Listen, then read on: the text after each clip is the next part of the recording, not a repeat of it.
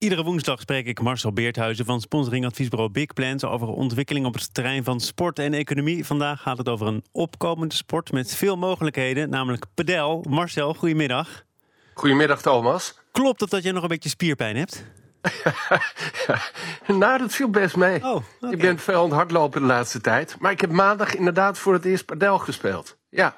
En? Verloren, gewonnen? Eerste kennismaking, trainingspotje? Ja, eerste kennismaking verloren, 6-4.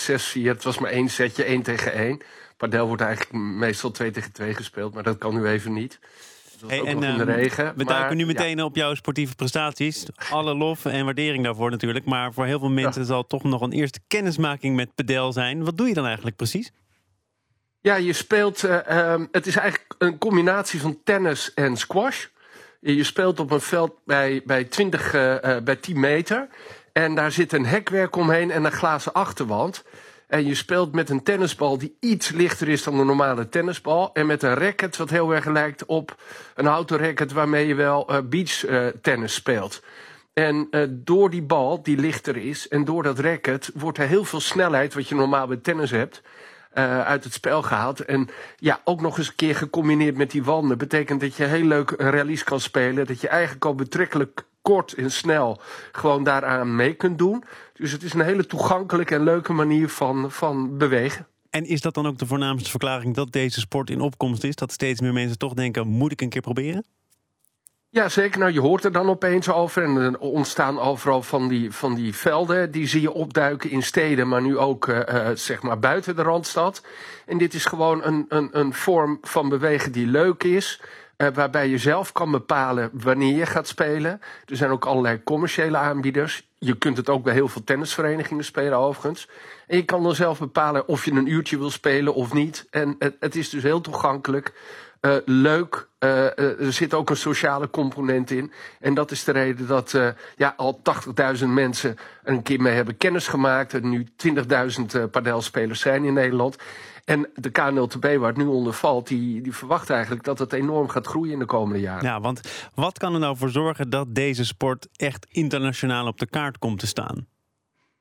Uh, voor onszelf. Nou, je hebt natuurlijk twee vormen. Eén, dat is de topsportkant en de breedte sportkant. Ik denk aan de topsportkant. Uh, is het een kwestie van dat er gewoon talenten moeten komen, dat er bondscoaches komen, dat er goed getraind kan worden. Er was ooit een padelbond Nederland en dus de KNLTB, hè, de tennisbond, die zijn op 1 juli gefuseerd. Dus dat is een hele goede ontwikkeling, omdat die dan samen die ontwikkeling van die sport gaan oppakken. Ja, in de breedte is het gewoon een kwestie van dat er aankomt, uh, aanbod komt en mensen gaan ontdekken hoe leuk het is. En dat is voor een deel ook gewoon, hoor, hoort zegt het voort. Hoeveel sponsors willen dit al niet missen en denken: ik moet hier snel bij zijn?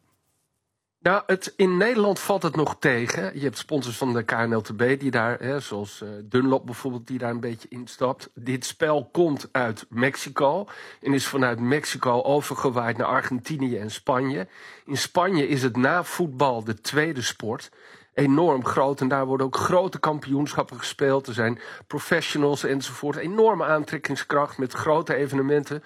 Met veel publiek op de, op de tribune. Uh, ja, en, en heel leuk om naar te kijken. Dus ja, als we daar aan mee willen doen, dan moeten er gewoon veel meer banen komen. Niet alleen buiten, maar ook binnen. Uh, en je ziet bijvoorbeeld in Zweden dat daar nu een enorme uh, ontwikkeling is. Jonas Burkman, een oud tennisser, die, is, uh, die heeft een soort franchise-concept opgezet. En de hele kuststrook tussen Malmö en Sto Stockholm worden allemaal van die indoorbanen neergelegd. En ja, dat gaat dus voor zorgen dat de Zweden waarschijnlijk de eerste zullen zijn die de Spanjaarden gaan verslaan. Of de Nederlanders dat ooit gaan worden, nou wie weet. Nou, want dat hangt dus ook af van hoeveel aanbieders er op de markt zijn. Hoeveel ondernemers ja. of oud-toptennissers, ja. uh, noem het maar, hierop willen inspringen. En in Nederland is er nog enige huiver dan? Nee, dat niet hoor, want de KNLTB zet er vaart achter. Gaat ook een, een apart, uh, aparte identiteit voor deze sport ontwikkelen.